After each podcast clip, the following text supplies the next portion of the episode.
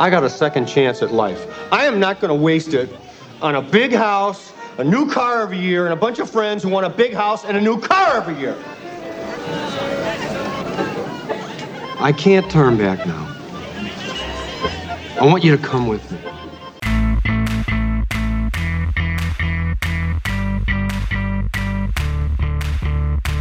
That's always been my problem. People think I'm being vulgar when I'm being serious. And they think I'm being serious when I'm being vulgar.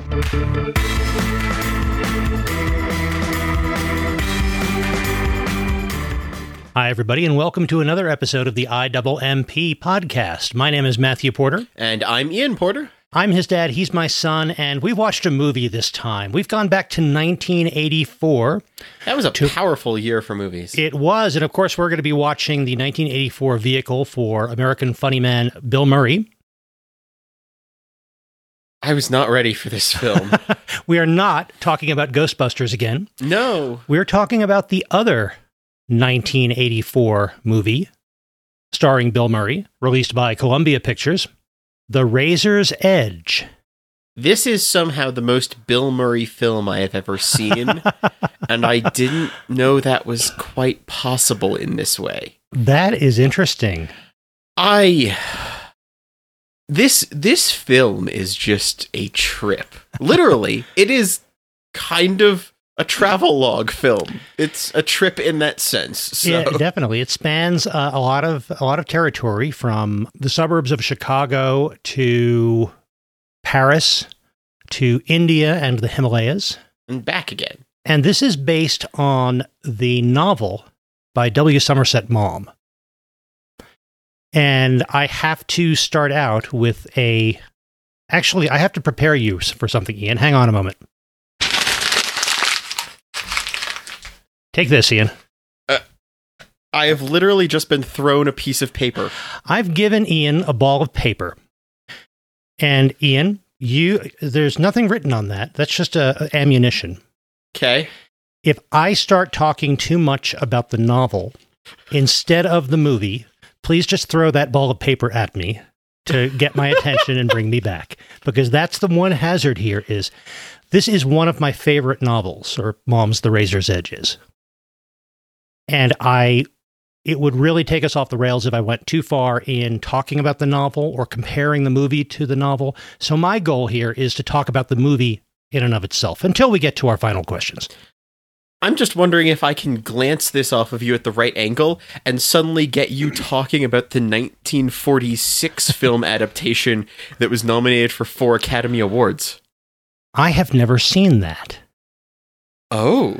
I saw this movie back in 1984 or thereabouts, and that got me to read the novel. Loved the novel. I've never seen that Tyrone Power version from the 1940s. I probably should. Maybe Yeah. we should, We might need to. but I, I have no basis for saying that. And I am cu- I am now that I've watched this movie again, and I, I'm, I'm in, at the risk now talking more about the novel. I am curious as to whether that 1946 version is a better adaptation of the novel than this 1984 version is. Having never heard of this property before and never experienced any aspect of it outside of the film I watched with you just a moment uh, just a little bit ago I can't imagine what these other versions are like because this just rang so pure like it was a crisp bell of Bill Murray in some weird ways because Bill Murray for me has always been an actor who seems like he is aware of a lot more in the world. Like this is a man who looked into the void, the void looked back, and he learned comedy in that action somehow. So the idea of just giving Bill Murray a contemplative world travel film fits so excellently that I don't know how I could ever I could experience this story without Bill Murray in that strange way. Now, according to some of the stories around the production of this, uh, the director of this movie, and oh, by the way, the movie is also written by John Byrum, the director, and Bill Murray. Oh yeah. But Byrum was was talking with people and had for a long time wanted to direct a new remake or a new new adaptation of The Razor's Edge. And somebody pointed out that, well, this character is Bill Murray. Oh, okay, good. and and that's kind of where this this uh, developed. And Bill Murray really got invested in wanting to make this movie, and he made a deal with Columbia Pictures that he would agree to star in Ghostbusters if they would also greenlight the production of The Razor's Edge. This really is the other side of the coin. Yeah, yeah, Oh goodness, you've got one film in which Bill Murray faces the concept of existential ex- external threats, and then this movie where he deals with existential internal issues. It really is Bill Murray versus the outside or the inside of spirituality. Now, we often dwell on the plot details when we're talking about a movie. I'm not sure that we need to in this just because the plot is pretty easily sketched out. Man goes to World War One, comes back with PTSD, travels the world to figure out how to deal with PTSD, finds out a lot about people and humanity in doing so, and possibly goes back to where he started a better person than he left. That's, yeah, that's a pretty good summary. I'll fill in a little more detail. Absolutely. It is uh, 1917. Um, Larry Darrell, that's Bill Murray's character, and his uh, friends like Gray Matcher and others have just graduated college. They live in Illinois, Lake Forest, I think, Illinois, Mhm. and they are ready to take on the world.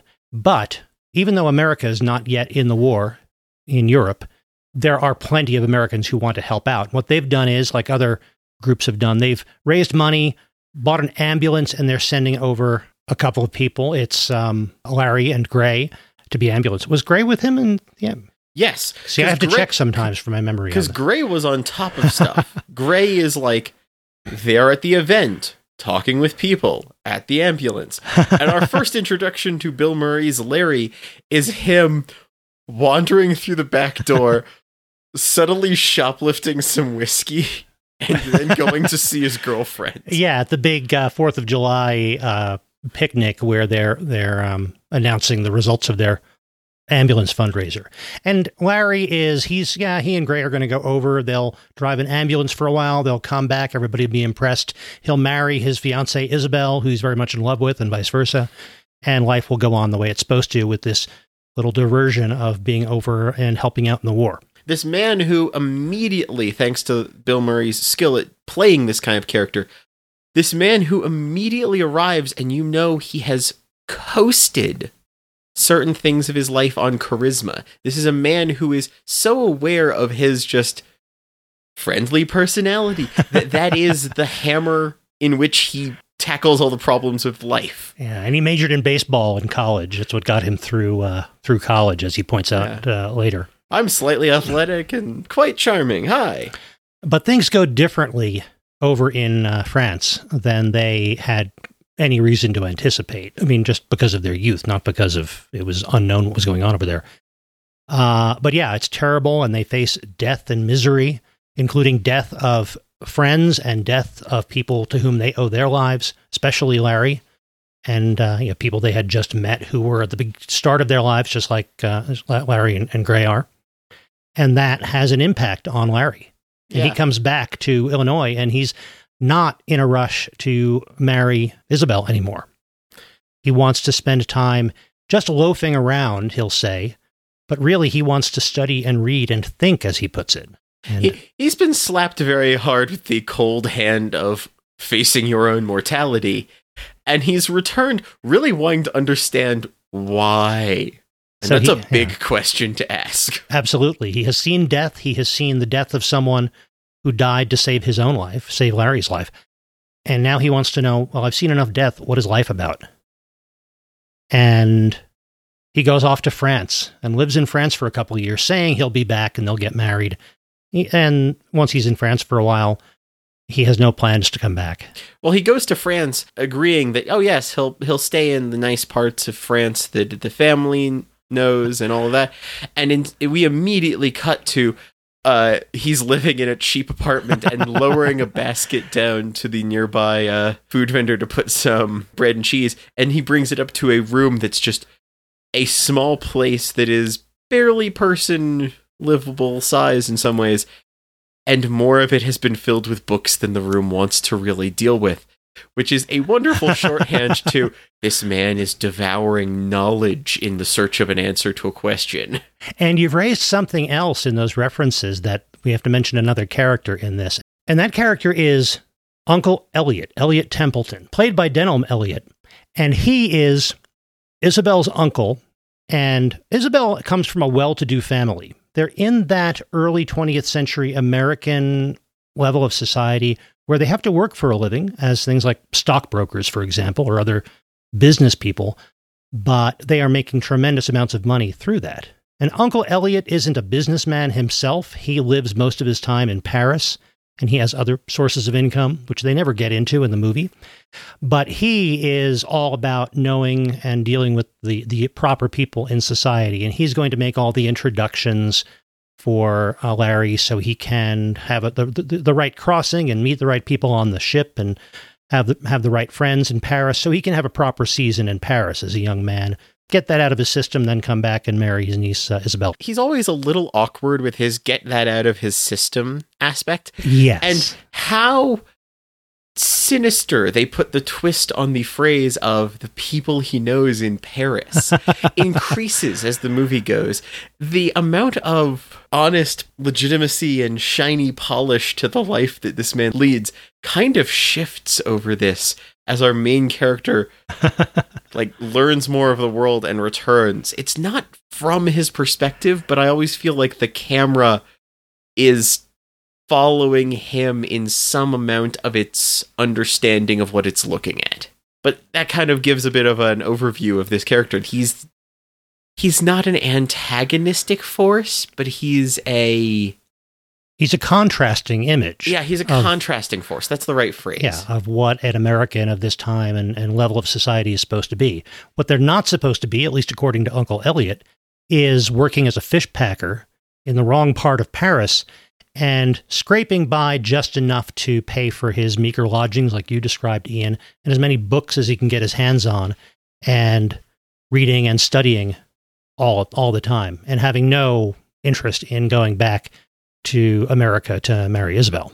which does really put Isabel in a odd situation that plays in a lot to how this story goes. And Larry and Isabel eventually do officially break things off when she visits Paris. He's perfectly happy to marry her if she will join him in the kind of life that he's now chosen, and they can can be poor, but they can travel and think and have a life of the mind and meet interesting writers and teachers and not be worried about clothes and society and everything else. And she, that's not the life she wants. And that's not kind of what she signed up with, so to speak. So she agrees to break it off with him. And he instead starts traveling and getting other jobs, and he goes to work at a coal mine. Eh, where where he kind of immediately finds like a bunch of other people who are coal miners who spend all their time reading and they like it, it's this well, at least one person. Yeah, he meets this one guy. He meets his coal mine Yoda. Yeah, coal mine Yoda is exactly the phrase. But it's something about like this discussion very quickly becomes a list of the other books he needs to read. Right. You've, you've read the Upanishads, haven't you? You've got to read the Upanishads. No, I won't lend you my copy. Okay, yeah, I will, because you saved my life. And this kind of ends with the You ever been to India? You should go to India. Well, what's in India? And I, I, I don't even remember. I just remember that interaction. I don't remember the phrase, but it kind of moves very quickly to he's traveling there. So, yeah, he goes to India without any plan or anything. No, And he again stumbles into meeting someone who can, and they have this cool conversation about the river and washing ditch, dishes being a religious experience. And I can take you to a better church, which is up in the mountains.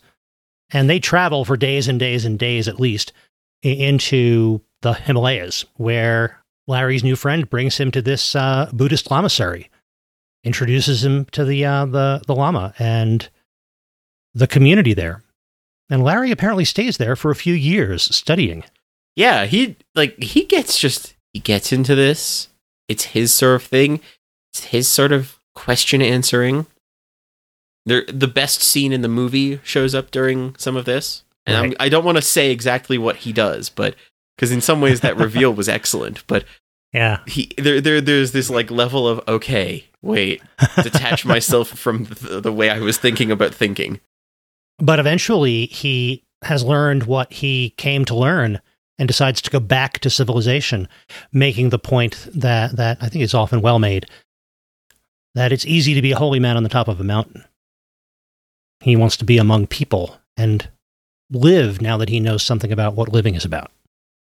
This is kind of the the farthest point in which the yo-yo that is Larry goes out on its string because he then kind of does his life back in reverse again.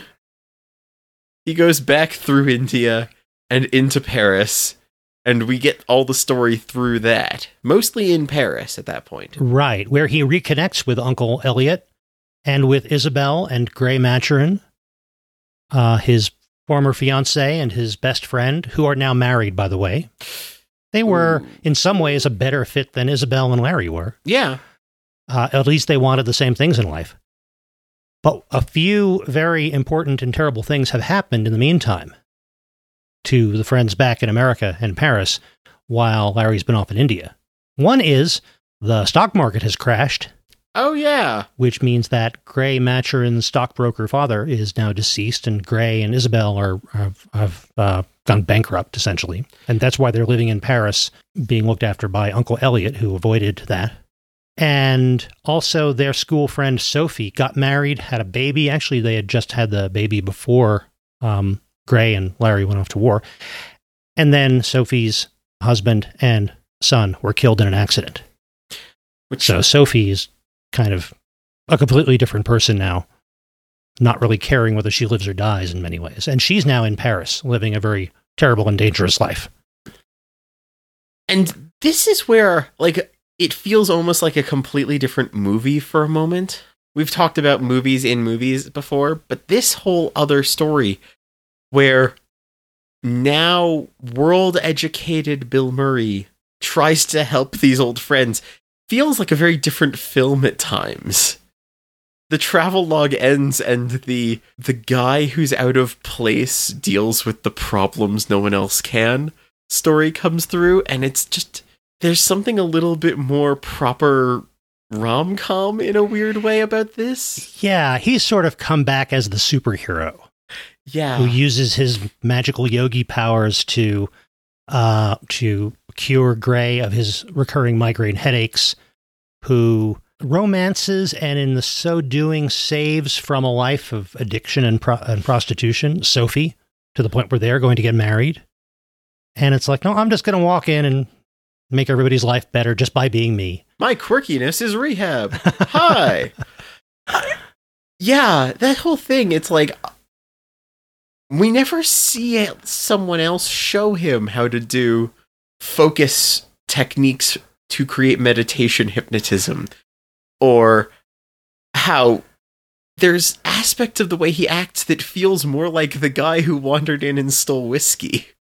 Yeah, yeah. But now it's like instead of stealing whiskey, I'll steal your problems and throw them away for you. Okay? I'm I'll- just like, Confuse and charm that migraine right out of you. exactly. Which is somehow still very Bill Murray. This Yeah, was still a very works. Bill Bill Murray like style and character aspect. But that transition is kind of brisk. And without going into too much detail as to how things then end up, things don't end up well. And ultimately, Larry just embraces the lesson of all you can do is live life, but none of what actually happens matters. Seems to be what he actually, it's literally what he tells Isabel at the end. That don't get attached to what can or can't happen or does or doesn't happen because it ultimately doesn't matter. It's a very nihilistic view that he espouses at the very end, and yet it's a nihilistic view that does not seem to make him an unhappy person. Yeah, it's optimistic. It's optimistic nihilism, and I'd never thought of that combo in that specific way. huh? But you can see how this is a story of different lives and different motivations and different desires conflicting with one another. but it, it really is following almost entirely the path that Larry Darrell has taken throughout life and to um, to change and learn what he learns. And I can see where that would be a very interesting and inspiring story to want to adapt and to want to portray for um, you know, an interesting and thoughtful actor in his 30s, especially one who was most known as the weird, funny guy, but who I think his later career has shown that, that Bill Murray is really quite a thinker. Oh yeah, that I I've seen the Christmas special. I've seen the other stuff he's in, and this didn't surprise me. Completely veering off. If anyone were to ever try to make a film or TV adaptation of any of the Persona series of games, I would demand Bill Murray be involved because he could play this mix of strange slice of life meets pureed psych textbook that completely generates that entire series of game properties. He can do that so well. That's what he's doing here in that sense. Yeah, I can see that working.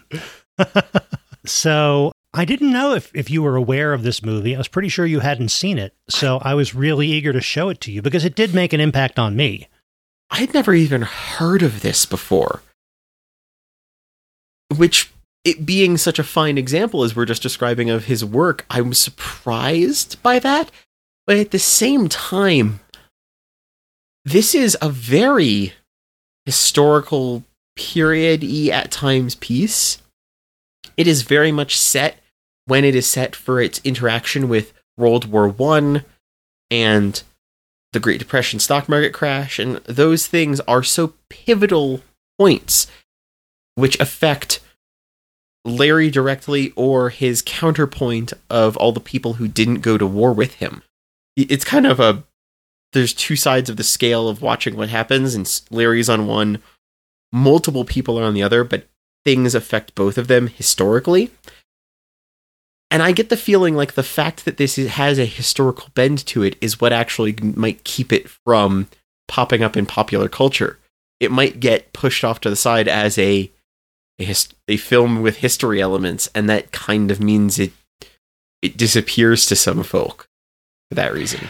I think that that is part of it. It's and it's a very 80s period movie as well. The filmmaking, it's you you would never mistake this as for a movie made in any other period than you know 1984 or um, you know 85, and it's also not the kind of thing that people are looking for in a quote unquote Bill Murray movie.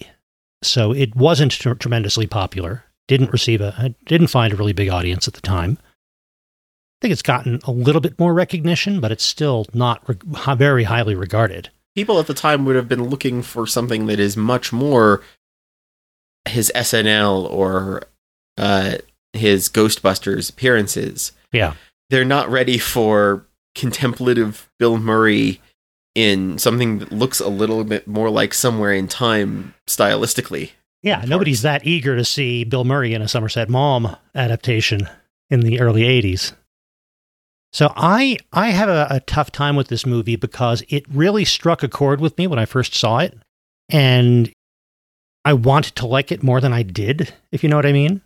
Yeah. And it did get me reading lots of stuff. This was one of those movies that sent me on a, a reading jag, where I read the novel. I won't talk about the novel yet. I see you brandishing the paper ball. uh, I read the novel. Like I said, the novel is now one of my favorites read the Upanishads, read some of the other stuff that's referenced here, and I appreciated the fact that the book got me to read a lot of, excuse me, that the movie got me to read a lot of what I read. And the more I read, the more I realized how lacking the movie was. Oh. And how many missteps and bewildering choices the movie made. And this is not necessarily referring to the novel, but they have him going to a what's clearly a Buddhist lamasery in the Himalayas, where the Lama quotes the Upanishads, which are not Buddhist, they're late Vedic or Hindu. And it's not totally unreasonable because there's a lot of influence from the. We need an intro for Matthew talks about literature, theology, whatever, the way we have when you talk about science and math. Yeah, we found we found the counterpoint. I'm just I'm delighted. There's lots of of evidence that the Upanishads did have an influence on Buddhism, which came a good bit later. But still, I don't think this Lama would be quoting the Upanishads in English, except for the fact that that's where the title of the story comes from. Um, and all these things, there's a general kind of generic Orientalism in this. Yeah, where we're not going to be very specific. It's just he went off to India with a capital I and was taught and enlightened. Never mind the details. And I, in in this in a similar weird way, his Paris, France, has a a stylistic veneer where the fancy is an elegant fancy of X level, and his the working man's is still somehow full of enough shorthand. You must be in paris right? All the time that it especially when it's him uh when they're redoing the the building and he's like performing montage therapy on his his new girlfriend on his girlfriend here it's like uh this is really generic France in some weird way. This is a distilled essence of France that is being marketed in in this, in that sense. And they also kind of make him a very generic American seeker in France where, you know, they're I think there's a lot where they're trying to evoke that you know, 1920s lost generation Hemingway and Fitzgerald kind of vibe but also they make him as much a 50s beatnik as anything else with his you know, leather jacket and his motorcycle. They can't quite decide what world they want Larry to live in. I am rebel, capitalized, italicized font. like, hi. but, um, so yeah, there's lots of that kind of shiny filmmaking and generic markers for what I want you to know about where we are, which robs it of a certain amount of depth, I think. In some weird way, though, that's accurate. I mean, just in trying to look up something about this movie and the previous movie and the book, there's a lot of discussion about the fact that this was presented in the novel as this kind of semi true story possibly because who's the main character based on and the I've just had to hit myself with the paper ball because somehow I went down that road first. I was going to say. but the fact that it is this kind of flat generic diversion at times is somehow fitting based on the content. And I'll talk more about that later when okay. I'll, I'll give myself license in our final questions. But I think one of the things that helps save this for me is the performances. Oh yeah. I think that all of the we've talked about Bill Murray, of course, and Denholm Elliott playing Uncle Elliot, but we've also got Theresa Russell playing Sophie and Catherine Hicks as uh, Isabel, James Keach as Gray Maturin. And I think those are all really good, and I think they really care about the movie they're in. I do feel sometimes like they are in different movies. Mm-hmm. Everything from the pronunciation of a character's name to the tone that they find. There, there's the performances don't come together, and I don't know if that's the direction or something else. But taking each performance on its own, I think they're all very good performances. They just don't seem. There are times in which the performances feel green screened next to each other because they're on different wavelengths. They're not giving the same energy in the same scene. I'm going to actually shout out the one performance in this which was excellent, which was Brian Doyle Murray, Bill Murray's older brother, playing Piedmont, the guy who dies in the war kind of pushes Bill Murray's character to have the entire journey. That has to be done so properly and believably because it is this impetus for the entire change in the film. And it's the fact that his brother is acting this so well that he is elevating his younger brother's performance into this believable thing that will last the film. That's good. That is a great, great point, Ian. Uh, that that is really a terrific supporting performance. That is over the top in every single way that it's supposed to be over the top. This is a character who you can see is like consciously being over the top for good reason because of the things he needs to get these green recruit ambulance drivers to understand. And yeah, he really does light the fuse that uh, burns for the whole rest of the movie. You could have the fact that Bill Murray can be this kind of wise snarker is something that helps carry the movie through. But you could have a more bland actor in the position of Larry. You need a very strong impetus moment there. So that was excellent. Yeah, in some ways, um, Piedmont has to make a bigger impression and cut a bigger figure than Larry does. And every time I watch this movie, there are scenes I love. There are bits of these performances that I love. And I keep wanting it to come together. And it always seems to not quite be the sum of its parts. I feel like there's so much to talk about, but in some ways that's the always the issue with talking about anything that is deep and philosophical because it's really easy just to slide down into talking about the things it tries to talk about. And this one might talk about those very directly at times compared to even some films. So maybe that's part of what we're running into. Well, I think maybe we should ask our what are usually our final questions because that's going to give us ways to talk about other reactions we had to the movie. Yeah. So, it's a movie, so our usual question is screen or no screen. Oh.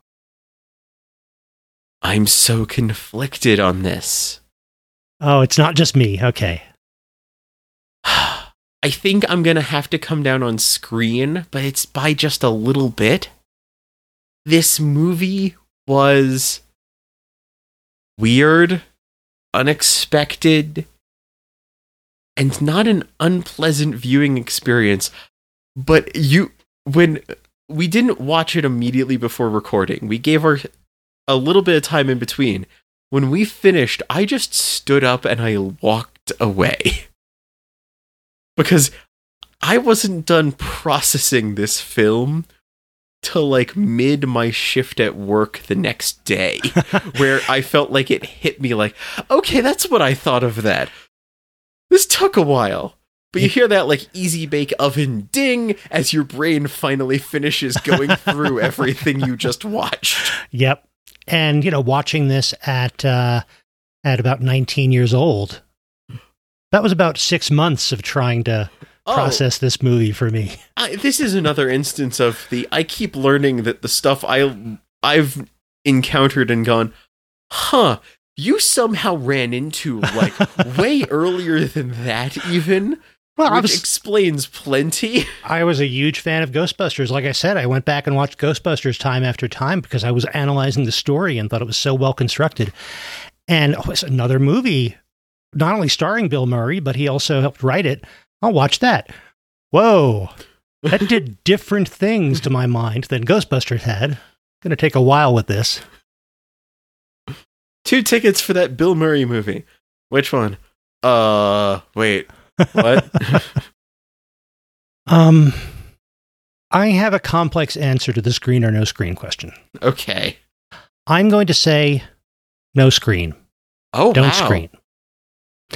And I'm going to say that with the no with the, the knowledge and intention that anybody who is going to disregard my suggestion and watch it anyway is the person who should watch it. Whoa.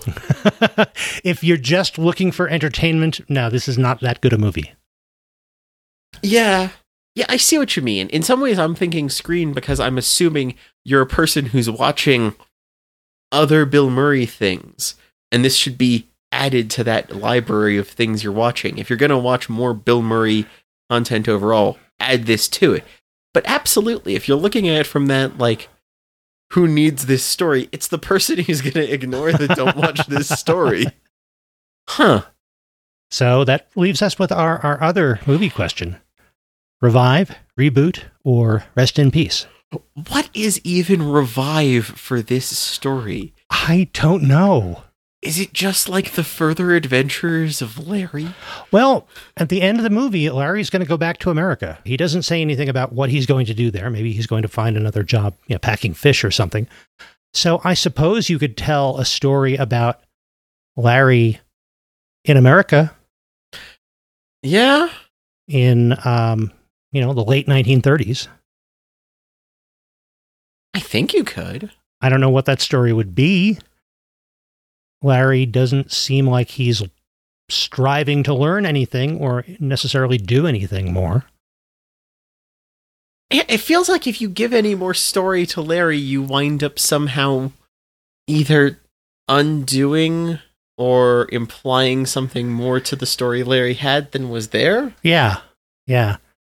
I mean, I suppose you could do prequels. Those can be technically revivals. So you can have the early adventures of Piedmont, the rough and tough American ambulance driver in France, I mean, that's always going to end sad, but yes. or the college baseball career of Larry Darrell. Yeah. I don't know. I kind you could kind of get away with other stories where Larry shows up. oh, an anthology series Yeah. where Larry just sort of drifts in and out of people's lives, Just have- touched by uh, whatever Larry is. Gi- give me a detective story, but have one of the strange characters involved in the case be Larry, with Larry's odd charms and such, and he's he knows information because he's an observant guy who's got this kind of worldly understanding, and he's sad that this person is gone, but he's a little more chilled than it makes people awkward about it. And huh, like I kind of want him to be part of the people gathered in a room later while an the Agatha Christie character explains how it was done. But that's not a story about Larry anymore. That's Larry as world setting for other things. And I have to step back a little bit to think that, you know, if we're talking revival, we're talking about the same continuity as this movie. And I'm not sure I can imagine someone else playing Bill Murray's Larry Darrell other than Bill Murray. Yeah. So could we have is there anything in the story of an aging Larry Darrell either in America or back in Paris or back in India or or whatever he is doing with his life uh some 40 years later. That's something to consider. What happens when someone else travels to go meet Larry? How does Larry respond to that? is Larry going to become someone else's teacher? yeah. Is there a young Larry Darrell? There, there's potential there, but maybe that's more of a continuation of the story this is a story of than it is this story. Yeah, right. I mean, that would make Larry, that would be what, the late 60s? Around 90? Uh, if we're talking 40 years after uh, the the 30s when the, the movie ends. Yeah. Is Larry suddenly a noteworthy figure in the, the hippie era interest in Eastern philosophy? A lot of weird possibilities. I don't think Larry Darrell would be ter- terribly interested in such a role, but who knows? Yeah. Huh. So you know, I was expe- I was planning to quickly dismiss the idea of a uh, of a revival of any kind, Mm-hmm. but you know, there are possibilities. There's possibility there. I feel like there's more possibility there than there is in reboot somehow. Now, given that this is an adaptation of a novel, I think a true reboot would essentially be another adaptation of the novel. Yeah. Okay, and now I have I've given myself permission to talk about the novel a bit. I'm not going to dwell on it too much. I might do another Patreon special where I dwell on the the differences between the movie and the novel. Okay. like I did for The Thin Man. But for now, I'll point out that the novel's pretty big and sprawling, and it's not mostly about Larry Darrell. Wait, what? Larry Darrell is an important character in the novel, but most of the novel is about these different approaches to life and different levels of society in America and Paris at that time, and an exam an English author examining these aspects of American and French culture and society. Oh. And it's at least as much about Isabel and Gray and Uncle Elliott And uh, William Somerset Maugham, the novelist, is a character in the novel, a fictionalized version of himself, which is the kind of thing that has led some to speculate was this a true story and is Larry Darrell a real person? And I think those people are way off base.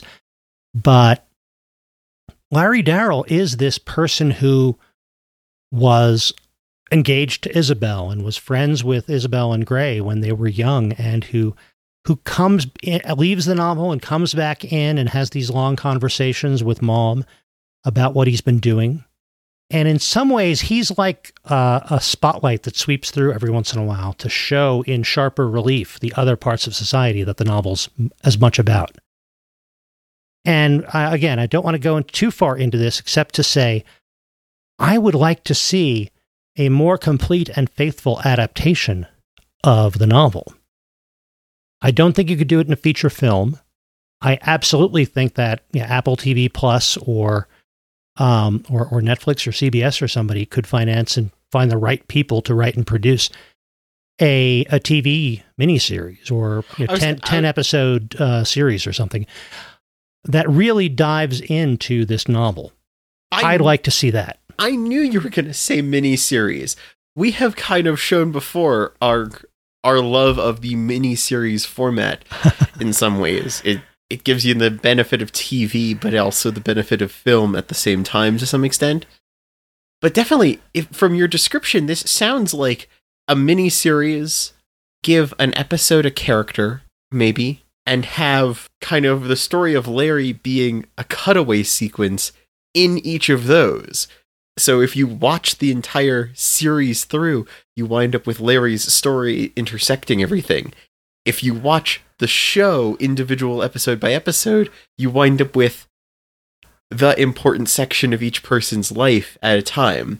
And it changes which is the focus character as it moves through time going forward. That kind of okay, works. Yeah. Yeah, you can I would say there is an importance to the chronology, but you can also have give greater focus to to different characters as you go through that chronology. Yeah, there are times when Gray is the character who it makes sense to uh, to pay attention to because things are changing for him during that time, and then maybe he is in the background of somebody else's story five years later when someone else is dealing with something that is changing them and forcing them to make choices. One of this one of these things where if episode 5 is following this character, you might go back to watch episodes 1 through 4 now that you have a clearer picture of them and understanding who they are. You'll rewatch the series up to that point cuz they've been there the entire time. They just weren't the focus character. You could kind of make that work. Once it, ironic to the name, it's a very thin razor's edge kind of line to get that right. Yes. And I could really easily see someone mucking this up and messing up how to do that, even with that format in tow. It's a certain kind of of writing that's very uh, very tough to do, and Maugham is good at it, which is one of the things that makes him as good as he is. You've got to show compassion for these characters while at the same time being merciless about examining who they are, what makes them tick, where they're going wrong. And that's a hard balancing act. And yet he does it. I'm not sure that the movie achieves that. Hmm. So, um, but yeah, I, I definitely come down on, on reboot. I think there's a lot of terrific material here. And if there is a, was a, that kind of a reboot, I hope they would pay attention to this 1984 movie adaptation and draw from that some of the things it did really well. Some of the visuals it did really well. Oh, and I have to mention the score for the oh uh, the movie is really really good. That is an excellent score. That it's an it's another one of those scores that never leapt out at me as here's the moment where we highlight the music. But it was very much a oh wow, this little scene, these transitions from thing to thing, is tied together with this audio element very smoothly. That is that is a, a clean line of audio glue sticking piece to piece. And it's not a, a, a John Williams score that is always out in front and hitting you over the head because that's what a John Williams score is supposed to do. Oh, and this score was by Another person whose name I'm going to butcher, Jack Nitzsche. N I T Z S C H E. But this is a score that every once in a while, while watching this movie, I will become aware of the music and I will realize, oh, that's why this scene has had such a big impression on me. It's because this music has been acting upon me along with these uh, visuals and this performance. And some really stunning visuals too. So I, I do hope that if there were a remake of this, they would look to this movie to get some inspiration, not because I want a remake of this movie, but because I want someone to to pick up on what the movie did well. I'm hoping that if someone decides to make one more concurrently to this, they cast Bill Murray somewhere in the background to appear. Oh, I, I really hope so. Oh yeah. You know, maybe he's beyond it at this point. There was a point at which Bill Murray could have played a really good Elliott Templeton, Oh yeah. couldn't he? He could have. As the you know the the very so- society and class conscious American in Paris, trying to show off his wealth without looking like he's showing off his wealth. He doesn't always play it, but there's something that can have that slight bit of terrifying, vague, sinister aspect of Bill Murray playing buttoned up and straight Oh yes, uh, to the point there. It's like, oh, this is not how I know you. I'm. I'm a little disturbed knowing that you can do this this well. I know this isn't the first time that this kind of thing has occurred to us, but I have to mention it since it just did. Could you see a Wes Anderson adaptation of The Razor's Edge? Yes, but for some reason it's stop motion Wes Anderson instead of live action Wes Anderson. Oh. Just Oh, to add that level of unreality to the way it's depicting its story. I don't know. I could I could see that work though. I could see him doing that. I could see this being something that would get him to rein in his Wes Andersonness a little bit, but still have that weird insight that he's got. Maybe that's why this movie didn't shock me quite as much as I expected. Because I'm I have watched more Wes I've watched more Bill Murray in Wes Anderson than I have Bill Murray in comedy. Which means that my idea of a Bill Murray tone is different. Now, I wouldn't want full on Wes Anderson, you know, cutaway shot, let me show you my lamasery. But I would want that kind of that balance of thoughtfulness and and weird absurdist insight. I think that could work. oh, you don't want the Lamasery play place. It's like one of those. It's like one of those Lego sets with the little hinge on the side, so you can flip open the building. Come on. I was thinking about that the other day after we watched this. Isn't there a website where you can suggest Lego sets? Yes, there is. I would like the whole Razor's Edge collection. Oh no. where you've got the Lamasery, you've got Elliott's mansion in, in his townhouse in Paris, and you've got the Paris nightclubs. You've got the the World War One battlefield. All these in Lego. That would work. Oh, the, the, the little uh, Larry Fishpacker minifigure with the little little fish in each in each clip hand. That would be cool. Oh goodness. So, yeah, I think we're we're we're kind of divided on the screen or no screen. Yeah. But uh, I but I'm I'm gonna say reboot. I, I'm not sure anywhere where I land on the revive or the reboot aspect, and it's it's just barely into the the screen aspect for me. If you're already watching the other things he's in, add this to the list. Don't neglect it. It's certainly an interesting contrast to most of 1980s uh, Bill Murray. I mean, Oh. we watched three Bill Murray movies so far: Stripes, Ghostbusters, and The Razor's Edge. There's some range shown in there. There is there is range aplenty. My goodness. Well, I'm glad you uh, at least enjoyed the experience and that it made you think, Ian. Oh yeah. And it was fun showing this to you. It was fun watching the movie again. It's it's a movie that I keep coming back to partly because I want the experience to be different, and it never quite is, but it's still an interesting process. So we will be back in a couple of weeks with more uh, interesting movies from the 20th century, or at least movies that are interesting to experience watching. We hope, or TV shows, or record albums, or any number of other things. Media in general. That's right. In the meantime, Dad, where can they find you online? Well, you can find me most places as by Matthew Porter. So you can go to bymatthewporter.com to find links to uh, what I'm doing, but you can also find me directly on Twitter as by Matthew Porter or Twitch uh, as by Matthew Porter. And Ian, where can people find you? I can be found on Twitter as Item Crafting and on Twitch as Item Crafting Live. And you can find the podcast itself on Twitter at IMMPcast, or you can find us at the website immproject.com. And that's where you'll find links to all of our back episodes, but also a link to our Discord. We'd love to hear from you there. Uh, find out what did you think of this movie, or what other movies did you like that were departures for uh, for your favorite actors.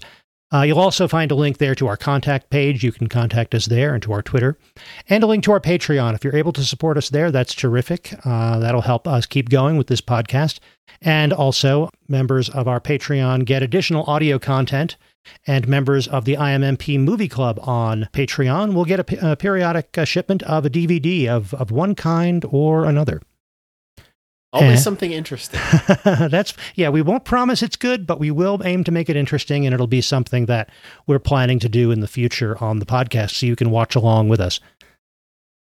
So this was a lot of fun. Thank you very much for downloading. Thank you very much for listening, and uh, we'll be back. In the meantime, go find something new to watch. you got me square in the chest with the paper. Yay!